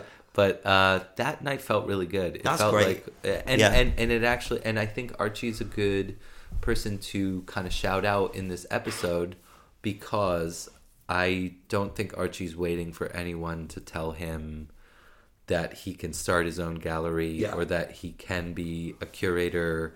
I know that there is, you know, I know that Archie has like academic background in that, but I'm inspired to see what's going to happen next, right? Um, and uh, like, I, you know, I, I think I've spent so much time being like, where is it? That like when you're actually confronted with it, sometimes it's like, Oh. You don't even know what to do. Yeah, yeah, yeah, right? yeah, yeah. Um, Classic. yeah. and then I went to my first um I went to my first like late Tate. Uh huh. How did you find it? I actually had a great time. It's great. yeah. It's amazing. I think Yeah. it's good, and that and that part of it, incorporating the younger, the music, the that things, um, I think is fantastic. Felt really energetic. I think that's yeah. really, I think that's really, really exciting. I think a lot of the times I don't go to those things not because I don't find them interesting, but I think that like in my own brain, I'm like I'm a 75 year old man. Like you know what I mean? Yeah. I'm like that's for young people. Yeah, yeah, yeah, yeah, for- yeah. Yeah. Forgetting that I'm still, Still, yeah. kind of a young person. I, I like this is it, like bless the people listening to us right now because like I'm 30 and like and then and, and I'm, I'm I'm about to say a sentence that should never come out of my mouth but um like I can remember back like five years ago six years ago when um I was with uh there was like a there was a, I had I had a few friends uh my friend Matt You don't have friends. Sorry. It's facts. It's true. It's true. Um, uh, but yeah, my, my friend my friend Matt, um, shout out Matt Moran, amazing photographer. Yeah. incredible. Um, and Jack Storer, another incredible photographer. Um, they both used to do like the art gallery stuff and go to all of those types of events. And I can remember, I like at that point being like 24, 25, I did feel like I was like in that. I do feel a little different now. Like I know it's only five years, and I'm not saying right. that I am actually an old person or anything. Yeah. But I do feel that shift of like it being a bit of a, a younger, Yeah. a younger pop. But it's so important. I think it's amazing. Yeah. Um, I think just touching on the Bloomsbury, um, I think one thing that's quite difficult, and I think there is a, uh, it, for me, it's the underprivileged people having the opportunity to openly and actively be able to see art. Mm. That's the thing that I think is really difficult because, Yeah. um, like, I'm not from an affluent background, Mm. um, but my mum always gave us the opportunity to go and see amazing art, and we had the we we had the opportunity to do that because a lot of it was free. Yeah. Um, but the when I realised that the um, the art gallery spaces that are for uh, for selling have so many art artists in, and that's all free, completely changed the way that I was looking at art Yeah. Because it didn't need to be in a massive Museum. exactly Yeah, you actually go and you see see lots of art and you see that thing Yeah. and i think a lot of the time i feel like uh, younger people need to kind of have the opportunity to go to those to those places Yeah. um, but of course we're really lucky because we're in london well, yeah, okay. and that's so- also that's also a massive part. Yeah. Like you go, you can go to, uh, but then also you you feel like you you're not you shouldn't be in there. You you're allowed to, but you feel like you shouldn't be in there because you're not going to buy it, or you're a lot younger, or it's I don't know. It, it, it always it always it has a a, a certain feeling. There was a You there's know? an artist in New York, um, and I'm gonna have to put this in the credits of the show, Yeah. but um, who did a whole photo series of all the galleries in Chelsea, and it was just the reception desk, Yeah, and it was always like a tulip. No, no, no. Yeah. What, what, what's the what's the really uh, an orchid? An It was always like Yeah, an orchid, yeah, yeah. and then like the top of someone's head yeah, yeah, you yeah, know and it was thinking about like um even if the space is open to the public you know it is how do you feel confident in walking through that door right That's it. and if your art space isn't doing that necessarily then I think you know you have to keep working towards that, right? Yeah. And, and and I think even thinking about Bloomsbury, like you know, that's it's a it's a world apart from South London. Yeah. It's a it's a world apart from um, you know folks living in Zone Three or whatever. You Yeah. know, I mean, Bloomsbury is not. I mean, Bloomsbury is not a a uh, you know a, a neighborhood you would think like oh let's you know i don't have a lot of money let's go Yeah. let's go and hang out there so it always just comes comes back to that um, i think though it's like you know it, it's tricky because with the big institutions you're also still I think they're asking those questions, but it's kind of like at the end of the day, when you are an institution, it's like that comes with those associations and and I don't Yeah. know, you know Yeah. what I mean? Yeah, Yeah, no, no, no, no. I no, I agree, and I think, and, and I think, and I think also there's so many more uh, hurdles you have to go through Yeah. to get to that get to that point. Um, I think, I think it's, I think it's just, I, I don't know. I think like for me, just the whole the whole idea um, of art is really difficult for people to kind of feel comfortable to go into. Like I always, I always do the classic thing that I say to people is like everyone can draw, and I was like, oh no, I don't. I was like, no, no, everyone can draw. Like the way that you do it is going to be your practice. That's the thing. right, right. But I think we're so used to just being told it has to be like this, it has to be like that, it has to be like that, and that's the thing that I think is just so difficult now. In uh, well, it always has been, I guess, but um, I just want more people just to feel comfortable, just to create things, yeah. and just do it. I think and this it, is and it doesn't have to be like. I think the big part for me is like everything that I make is never really there to like sell. If it does, fantastic. But like the majority of the things, like the stuff that I, I've done with Jago and the other art pieces, like they're not really like they're big, big paintings or um, or vases, like through vases that we we did, like urns. Sorry, they were urns, but um, like it wasn't really anything. Like it's it's like there's like an element of like when you make uh, performative art. Like, how do you sell that?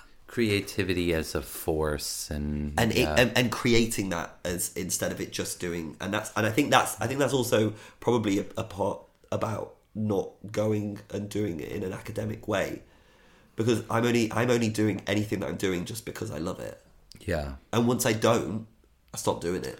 I think do you think the world of I mean I've always thought of kind of the world of artist books as this place like I think when when you know I was starting endless editions with Paul John it was you know we always had this like eh, you know it was built into the name like we, you know we want to be able to kind of like make work with everyone Yeah. right and it's and there shouldn't be barriers to get into that and artist books being kind of kind of inexpensive to make, but then also inexpensive to or kind of accessible to circulate. Like someone always has a point of reference to a book, Yeah.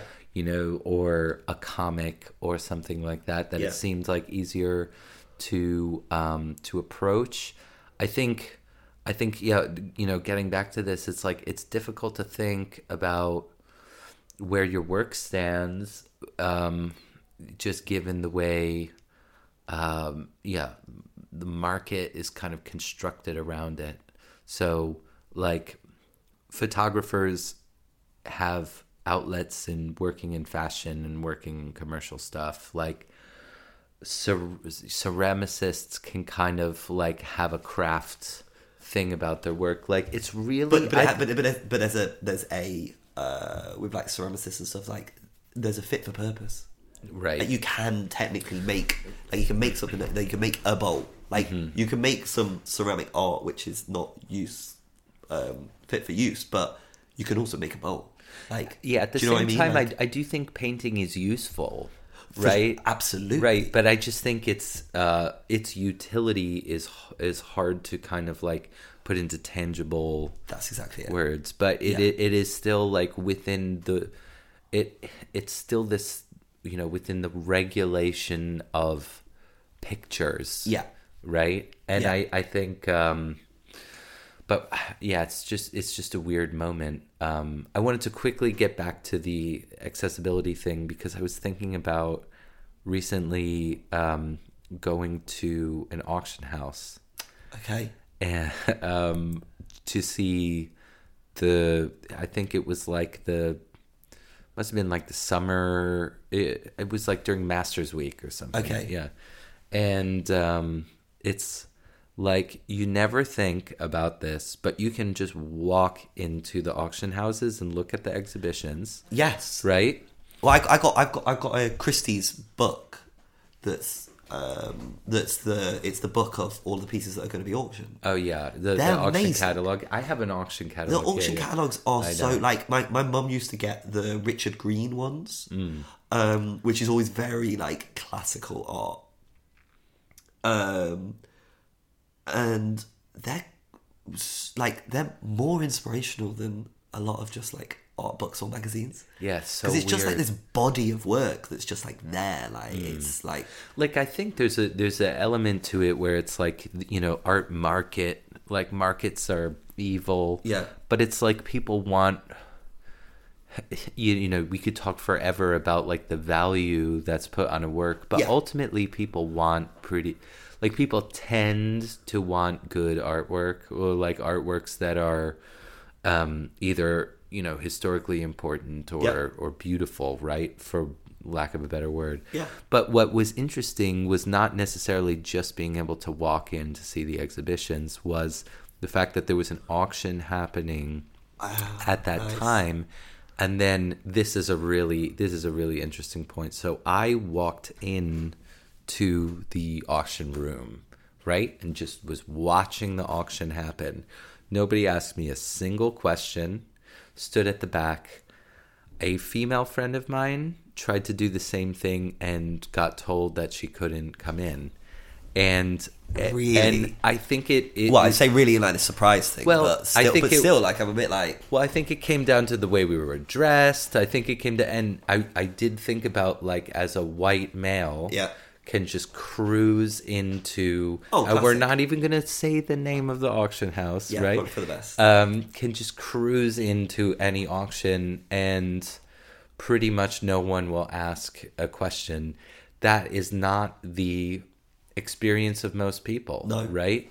Um, Yeah, and that, that that comes back to exactly what we've been talking about for the majority of the time. yeah, yeah. yeah, exactly. So cricket, tell me about. Yeah. Uh, right, I was yeah, how do you? How wait, do you, actually, wait how- a minute. No, before we get there, we're still gonna get there. I actually wanted to talk to you about one other project that you've done. So, like, also thinking about your illustration and Yeah. how it takes on a form in the world. There's the Soho Yacht Club. Soho Yacht Club. Can we talk a little bit about the Soho? So, what is? I know. I always, you know, the thing, thing is, I'm I'm so cal- like I'm so calm about it, um, and I always forget that it's not really a thing. And when you hear it, it's just the juxtaposition of it. It's just hilarious. Um, Soho Yacht Club is a is a clothing brand yeah, done by a good um, a good friend of mine, Ellis. Bas- basically, family friend. Like he's basically like my brother, um, and um, some other uh, some other people that he works with that create it. Um, it's a streetwear brand, really really interesting. Um, Soho Yacht Club. It is the it's the funny like part of being a where, where, where's your yacht in Soho? Like is, it's is there is there an actual club that Nope. like no no no Nope. yeah No, but it's great. I mean, it's amazing, and the clo- and, the, and the clothing that they they've done is very Yeah. uh, it's very it's, it's really really interesting, um, and it's something that we've always wanted to. Ellis has always wanted to like have some of my like illustrations and art things in a project, um, so I was lucky enough to um, do a uh, a design for him for his uh, for one of his pieces, um, and it just came out really well. Like he, he wanted he wanted luxury was the the term that he just he just Yeah. gave me a brief which was literally just luxury. And I was like Ellis I need a little bit more. I feel like I need a little bit more but uh, but I guess I didn't because I just I did a few versions and then he was like that that's the one that's the one. Nice. Um, and yeah, that was really that was really nice to see. And like, it's the it's that classic one of you design something and you see it out in the world. It's such a such a lovely lovely experience, you know. Yeah, For some, for some for someone that doesn't do that on the regular, you know, like it's just it's just a lovely it's a lovely thing. Like hopefully in the future we'll do some more uh, some more things. Um, but it also has like put it the next stage for me, I think, would be to do some sort of design merch, right yeah I think that's a great idea Because because also I think again like fashion has always been a massive part of my uh, my life, yeah um, and I stepped away from it because I disagreed with it. Just I I found, and then this is just my opinion, that a lot of like fashion didn't have enough of a context. Mm. It just felt very one dimensional, um, and didn't feel like it was. There wasn't enough of a statement for something, and I, I, I don't mean all art has to have a statement, but it just I don't know. It just felt sometimes people they were just making stuff for the sake of making it, Well, and it just yeah. It just never felt like the creativity there was there. Like it's changed a little bit, I guess, in certain aspects, and uh, who knows. But um, I always struggled with that, and that's why I kind of went away from it and wanted to go into a form. Why I went into more actual art, art, art. If you say fashion as an industry versus fashion as movements or Exactly. yeah. Exactly. Um, but it's always been there, so I feel like hopefully in the future I can kind of do some more. But Yeah. who knows? I think it's great Who knows? But um, just the you know one kind of last thing I wanted to just mention was a little bit of um, your recent uh, pivot into zines, Correct. into zine making. Yeah. Thanks to thank thanks to you. Can Yeah. we give a little shout to Baby G? Baby Grace, Baby Grace. What a what what what a fantastic like project to, for us to kind of do. Really, um, like It's maybe the best thing I've ever worked It's it's it's definitely up there with one of the best things I've ever done. Also, that we created it in the space that we're we're talking now. Created it one evening, create the whole One the- dark evening. one dark evening. Yeah, Yeah. it was wild. I don't know how we did it, but um, Yeah, so tell me about Baby G. Okay. So how did Baby G so come into existence? So it's also it's also really funny doing this to you because you are part of it. Like I'm, I'm I, like I'm selling it to the person who who is Yeah. also part of it. It's like sell me this pencil. Yeah, Yeah. yeah. but it's my pencil. Yeah. Um. Basically, me and you, we've always had the art part and the passion and the the con- this this conversation here that we've had is no different to our whole conversations for our, our three year Right, friendship. Like exactly. this is just us just chit chat. Find us at the pub. We This will is- this when we finish. This conversation is going to keep going. Like Yeah, it's not going to be any different. Yeah. Um, but we always said that we wanted to do uh, some sort of zine, and uh, uh, for me, it was always the the part of sport because you've you've done you've done a lot of things with uh, uh, with the kind of uh, weightlifting and all, all of all of the all yeah, of the sports scenes and Exactly. yeah. So um, I've always had a big passion with cricket. My grandpa taught me how to play cricket. We used to have a season ticket back in, uh, in Trent Bridge, a big um, uh, big stadium in Nottingham, like a really like old school cricket stadium, like up there with like Lords and Oval and all of that. Um, so cricket was always has always been a massive part of my life, um, and I always saw a comparison to uh, to baseball. I just it, like it just initially a bat game, bat and ball game, Right. Uh, but also It's as simple as that. it's literally as simple as that, and it was and it's really long. yep. Literally, both of them. The way that I see it is, Yeah. and and and there's also a bit that that's the reason why people hate it Right. because right. it's too long. Do you think podcasting is like baseball and cricket because it's or at least this podcast at this is one, yeah. sure, absolutely, absolutely, Yeah. yeah, yeah, yeah, yeah, and, Yeah, and it's the reason why we're doing it. Yeah, exactly. right? The reason why we're doing it. Um, so yeah, so so your side of the New York baseball part, and then my cricket, just felt like it was going to be a good cohesion, and it absolutely was. Yeah. and um, the way that we did it was one night. Uh, it's in the calendar. In the calendar, it's there. Like there's Yeah. the date, which I think it, I think it was February. yeah, it's like it's like fe- it's like February like the twelfth or something Yeah, like that. Um, we we stayed here and just uh, had some lovely wine, I think, um, and um, and came up with a concept, and the concept became uh, a calendar about um, W.G. Grace, who is classed as one of the greatest cricket players of all time back in the 1800s, um, and Babe Ruth. Arguably The Babe Ruth. the Babe Ruth, Yeah. arguably the greatest baseball player of all time, and they had one year where they were both playing professionally. Um, it was Grace last, Babe's first, and it just felt it was just one of those moments which which we do a lot anyway, where it's just like, did we just make a thing? Yeah. did this it's- happen? It's just perfect. Yeah. Did this happen? so then we thought, let's do it on that year, which is 1914. That lovely year. Lovely year, Some, same- some some some things happened. June sixth, nineteen fourteen, Elephant Day at Fenway Park. big, big, Big date, moment. Big moment.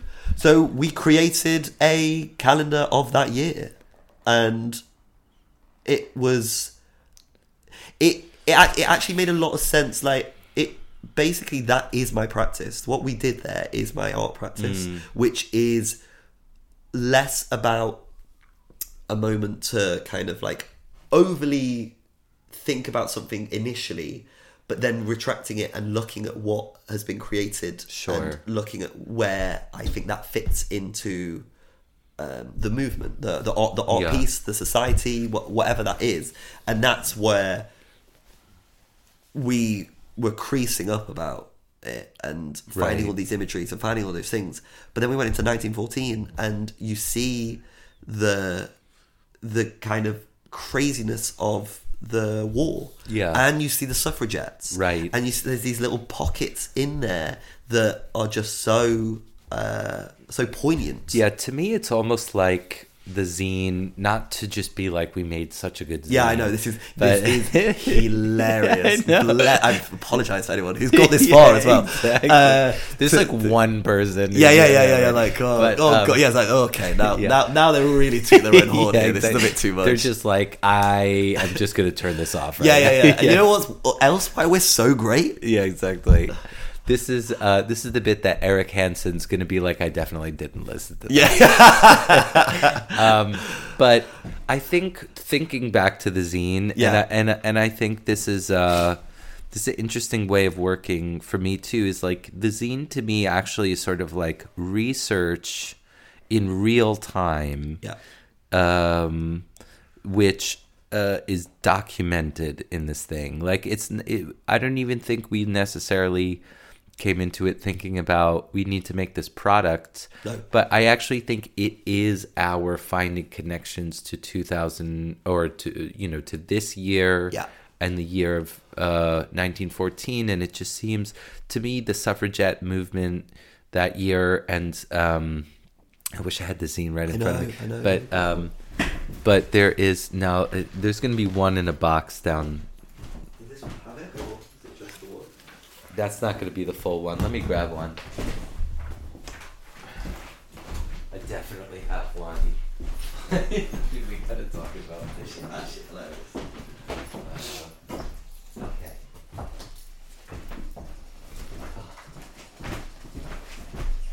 I think this might be the last topic. Oh yeah, I think it's probably, it's probably, it's probably, for the best for everyone. Okay, so one of the my, my favorite Yeah, what's what's so so so for for people actually For the- uh, oh, for, for the Ja- listeners for the listeners. January 13th was the 109 year anniversary Of- of just the year that this was the In 109 and years, a calendar will be created to commemorate WG Grace and Babe Ruth. which I just think is just fantastic. The um, so I think w- where it starts to kind of hit home for me is actually, um, oh my God, there was the there was the Titanic uh, submarine Yeah. that got lost this year. Yeah. and um, we have the HMHS Britannic is launched from Harland and Wolff shipyard in Belfast Yeah, right? I mean, unbelievable. There's also, um, um, I think with the suffragette, the suffragette stuff, things that I what, what I think was really interesting because we because we had to do a lot of research for it to like look at just what was happening was um Mary Richardson damages Velasquez's. It was uh, the Rokeby. Venus at the National Gallery, London, and I'm actually thinking about how that that, was the stuff that I thought was really interesting was the stuff that was like the uh, not just that it's important to see what the the protests Right. we see the protests and at the time when we were doing it you had a lot of the uh, The Just Stop Oil, stuff right. and so I think that was that was definitely that was definitely there um, I think what's I think what's just like of course the 1914 and the uh, watching it uh, kind of happen in in the time on the calendar and just seeing like like of course my my one that I will always show anybody is when you've got the British Empire declares war on the German Empire Yeah. on the fourth of fourth of August, but on that day as well. Surrey defeated Lancashire by an innings and two runs. Just so in- just in case just anyone- just because because that was still happening. Yeah. Um, I, int- I, I think yeah. I think I think I think as well like it it's uh it's it's like I'm I'm, I'm super I'm I'm really proud of it. Um but I also kind of love that uh anyone can take it how they want to take it because it's kind of funny. Yeah, it's kind of stupid. Like It's pretty and, it's and it's, it's us. It's us. It's, it's literally us in a thing. Yeah. it's like there's thoughtfulness to it there which has accidentally happened. Yeah, very um, by accident. But but but then came into came into a part that actually became something more, and it's also you can look into it as much as you want to, and actually, and it might be a very pretentious thing to say, but it's like it's how art should be. Mm. In a way of being like, you see a painting, you see a piece, or whatever it is, you take as much as you want from that yeah, yeah. like um uh, a friend of mine. Uh, I showed I showed her, um, and she just did not get it. No. She Some like people really she, like, and she like it, didn't yeah. know. She like it was it's um, very early on in our friendship, and I think she uh, looked at this and was just like, "Is this the shit that you do? Is this it? This is your this is your art?" I know. And like really like kind of like she's like she's from Texas, so it's like Yeah. kind of quite quite feisty, I guess. Yeah, yeah. Um, but she fully was just like, "What?" Well- and like, and, and it like for me, I kind of loved it because I was just like, "Do you know what? Take that how you want. Like, I could, I could try and sell you this thing, but if that's where you're going to see that, that's Sure, okay. Like, that's that's fine. Because do you know what? When it comes down to it, it's kind of a, a, a funny calendar that has some poignant marks in it, but it's as much as you want to take from it. Mm, yeah. You know, and that's I, I, I like that. Yeah, there, there's um, there.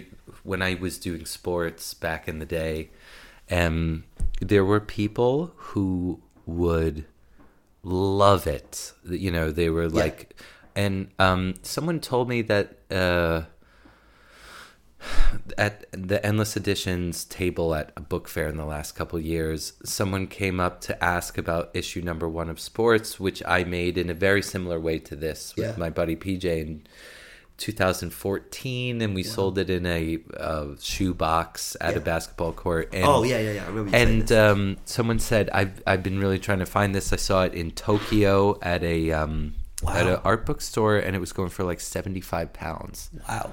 which is insane. Yeah, so it's like sometimes it really resonates with people, and sometimes it just doesn't. But I think the main I think the main thing with this project is. Um, is you know people measure time in in interesting ways and Yeah. i think the the thing i've always found interesting about sports is not necessarily the sport itself but the way it is a it is a cultural industry in a way and and and it's um we measure time through it and and people Yeah. have a connection to it that that uh, is completely contextual Yeah, and Right. and it's and it is it's held in that realm, yeah and it's that culture, and it's that subculture. Going back to Northern Soul, hey boom, all the way, bringing it the all way the way back, all the way back.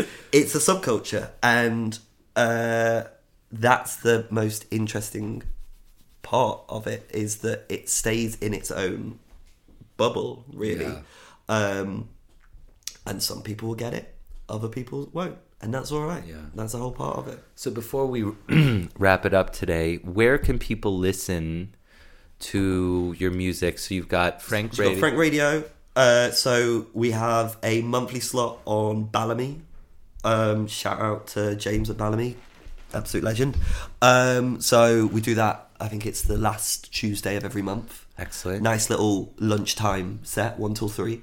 Um, but you can listen back on SoundCloud or Mixcloud, all of those, all of those spots. Um, we also have a show on Loose FM.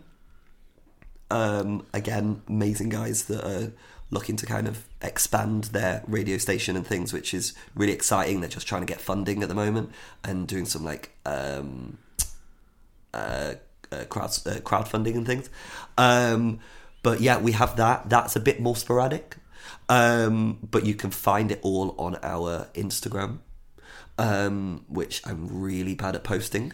Really, Right. really bad Is at that posting. just at Frank Radio? It's or it's Frank Radio Broadcast, Right, Frank- Because initially I called it Frank Radio Broadcast because I didn't think it was going to be a thing. right, The name's way too long, right. Um, but everyone just calls it Frank Radio. Um, but then with the other things, uh, sometimes put on events at the Rubicon. Um, Shout out to the Rubes. yeah, Mike and Lewis um, giving us a space to be able to do that. Absolute legends, and giving us a space to do like live events, which was which has been incredible. Um, but also playing out a lot of the time in London, um, mainly little bars, nice little vibe. Yeah. All vinyl, just little, very pretentious. Good date But night, You know what? Good date night. Good Good, date, date night. night, Yeah. yeah. yeah, yeah, You can, you can, you can vouch for that. um, so yeah, that's kind of yeah. We just kind of keep an eye on it. We're still still doing lots of things. Like I want to put on more events. That's the next thing for me, I think, um, and uh, work with a few different people. So hopefully, it'll get it'll just keep going. Like I just do it because I love it, and Yeah, it's man. just kind of all slightly just like happened. But I guess it all revolves around that I've always loved doing it. Like I've always loved music. Yeah. So it just makes sense to where we are now. Well, I can definitely tell that. Thanks for coming on the show, buddy. Thank you very much. Thanks for having me. All it's right. been great. That was the legendary Fabio Coverini. Thank you for coming on the show, Fabs. I have been listening to podcasts on my new Android on Pocket Casts. And guess what? Into the Paint is on Pocket Casts. So there's no excuse for you to not be sharing the show because it's literally available wherever you find your podcasts. Remember that you can find Frank Radio on Balamii, Loose FM. You can see them in person all around London. Go and check them out. Give us a follow on Instagram at Into the Paint underscore podcasts. We have a lot of great guests coming up. Looking forward to sharing all those interviews with you, and I will catch you soon.